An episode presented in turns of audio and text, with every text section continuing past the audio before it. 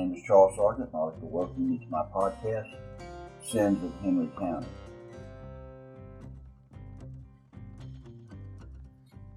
Now, in the last episode, three, I discussed the first two murders on November the 7th, and we ended where, uh, where Twiggly D, Twiggly Dumb and Dumber were actually arrested in Florida and was extradited back to Georgia for the murders for the murder of Eugene Barge.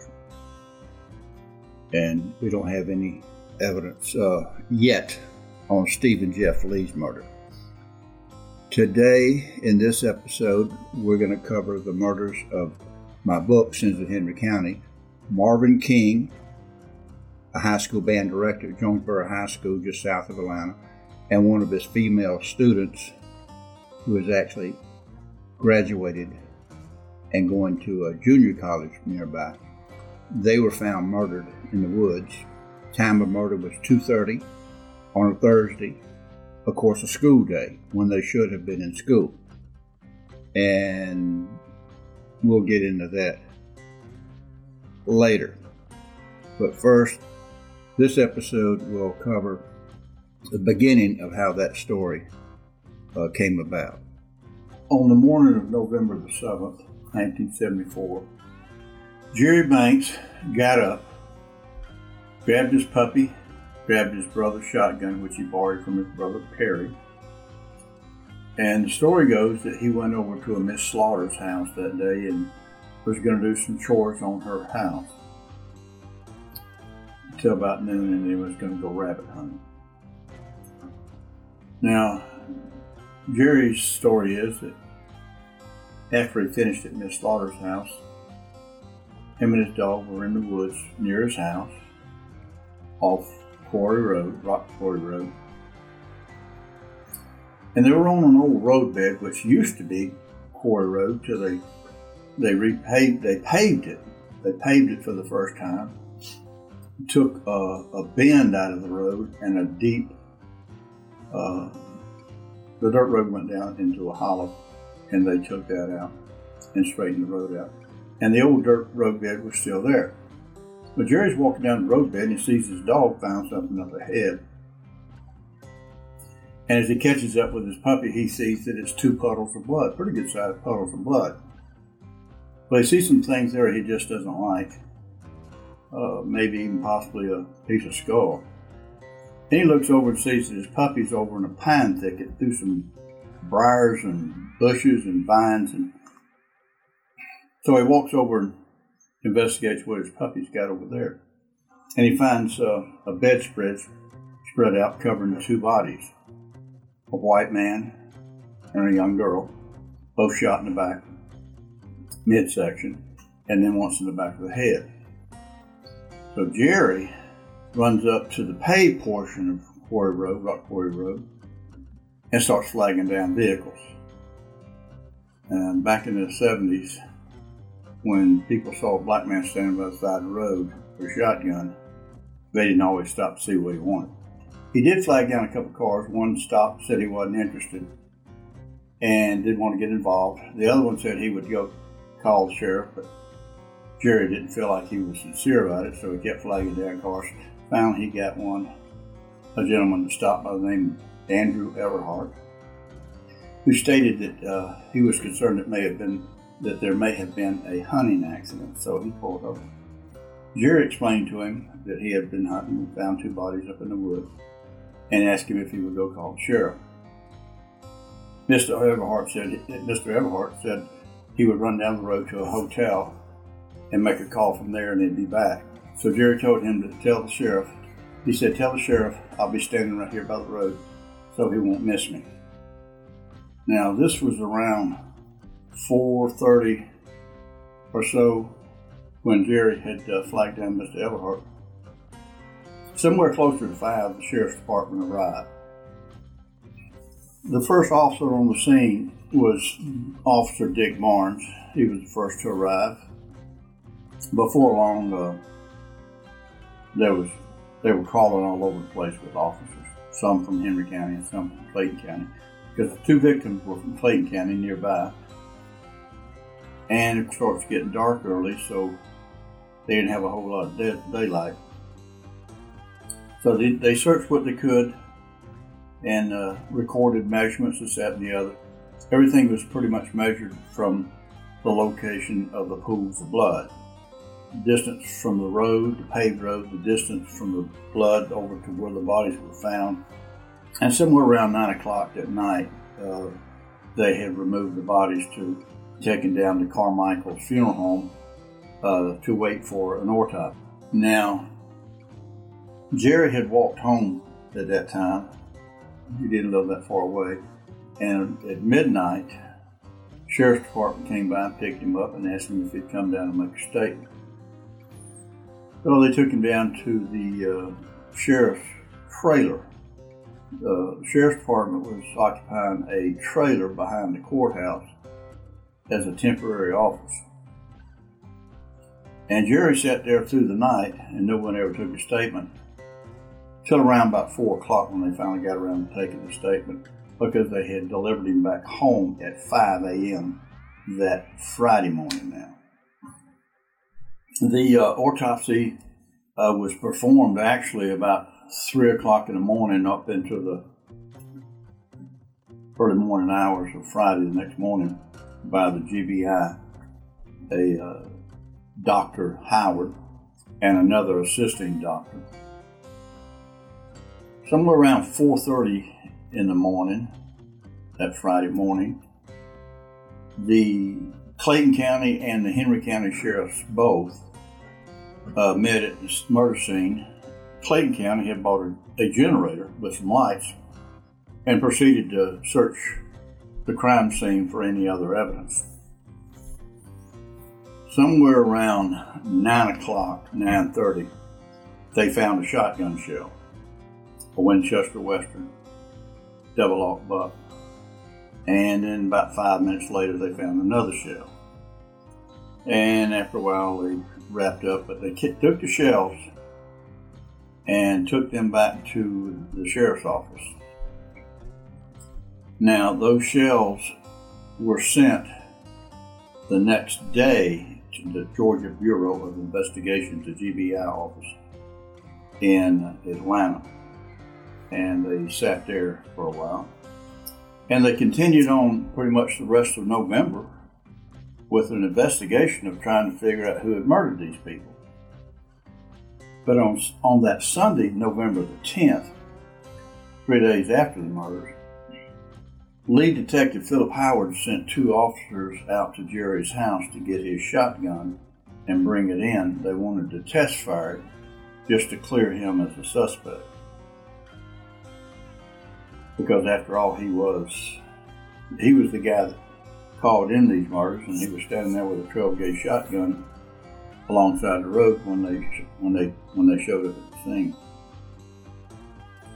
So they took the shotgun behind the courthouse on Sunday and fired three rounds. Now the test fire was on November the 10th, Sunday. On December the 2nd, those shells were delivered to the GBI. Two shells.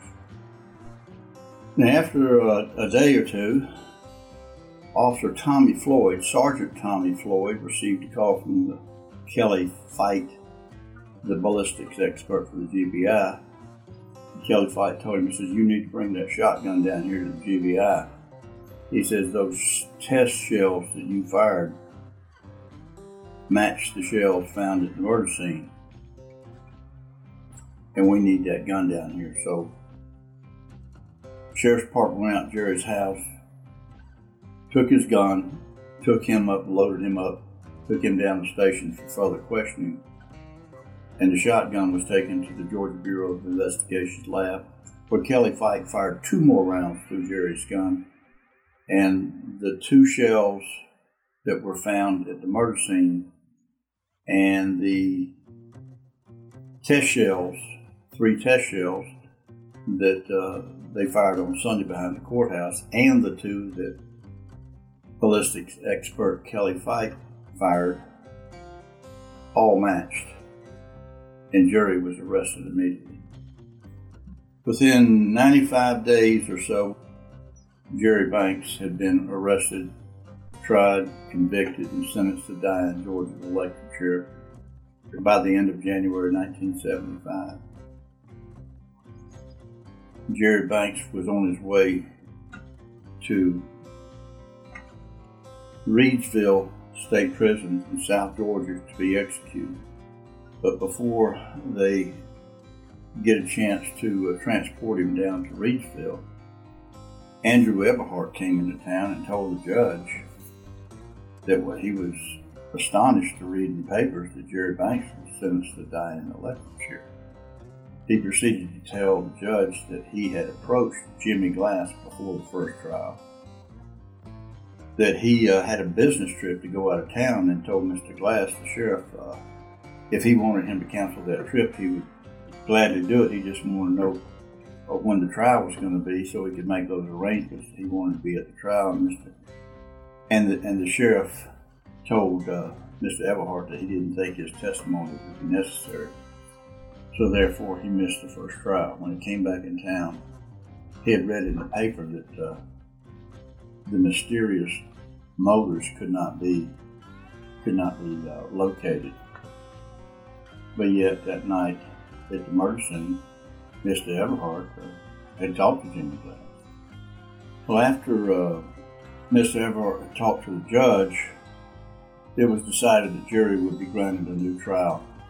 So in November of 1975 of the same year, Jerry Banks was retried. Andrew Everhart appeared and he testified about the fact that Jerry Banks had flagged him down. But the fact that he was not a witness to anything, didn't see anything, wasn't there when the shots were fired, and the shells found at the murder scene matched the shells test fired to Jerry Banks' gun, he was again found guilty and sentenced to death.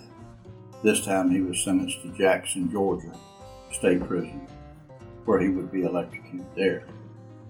The Jerry spent close to six years on death row and was 30 days away from being executed when he was released from prison on a technicality. The DA's office made a statement that there was a possibility that evidence could have been mishandled. They did not believe that anybody had mishandled any evidence. But in all fairness, he said he could not take Jerry back to trial a third time, so he was set free. Now, was this act an act of Jerry being exonerated? I've been told that if you got into the courthouse and found the written paperwork by the DA, Jerry was probably exonerated. In fact, Jerry's lawyer, Judge Wade Crumbley, told me he was exonerated. But on the courthouse steps, Jerry Banks was anything but exonerated. Just another man getting off death row on a technicality. That's the way they left this story. About three months later, the sheriff's department in Henry County received a call. We go out to Jerry's house where they found Jerry and his wife shot dead in his front yard. And at that time, this case really became closed and cold and has never been looked at, not one time since, until I investigated in 2002. And I'll tell you what my investigation showed. Okay, we're going to end here, but there's much more that we want to cover on the sins of Henry County, the actual murders of Melody Ann Hartsfield and Marvin King. It's going to get very detailed. I'm going to create a timeline so you can follow and uh, see uh, what tricks were pulled to frame this young black man for a murder he did not commit. Now, I'd like to thank you for uh, listening to my podcast. I have uh, the ability to see how many people listen, what cities, what countries, and um, gives me some idea. Oddly enough, um, well, I do have people in Canada, Africa, and the Philippines, uh, and people all over the United States. Well, what I need is feedback. Uh, if, if you think that I'm wasting my time and your time, uh, let me know. If you're able to understand what I'm saying and follow me in this process, please let me know. I need to know if I'm wasting my time because I sure as hell do not want to waste my money. This is not an inexpensive project to put on. I'm not asking for anything in return. So, with that said, I'd like you to share with your friends the fact that I have this podcast and that I am going to start tying these four murders together and show a connection of corrupt officials in Georgia and how they've gotten away with it all these years. And I'd like to bring justice to the victims. So I thank you. And I'm going to get to work on episode five. A PSTV production.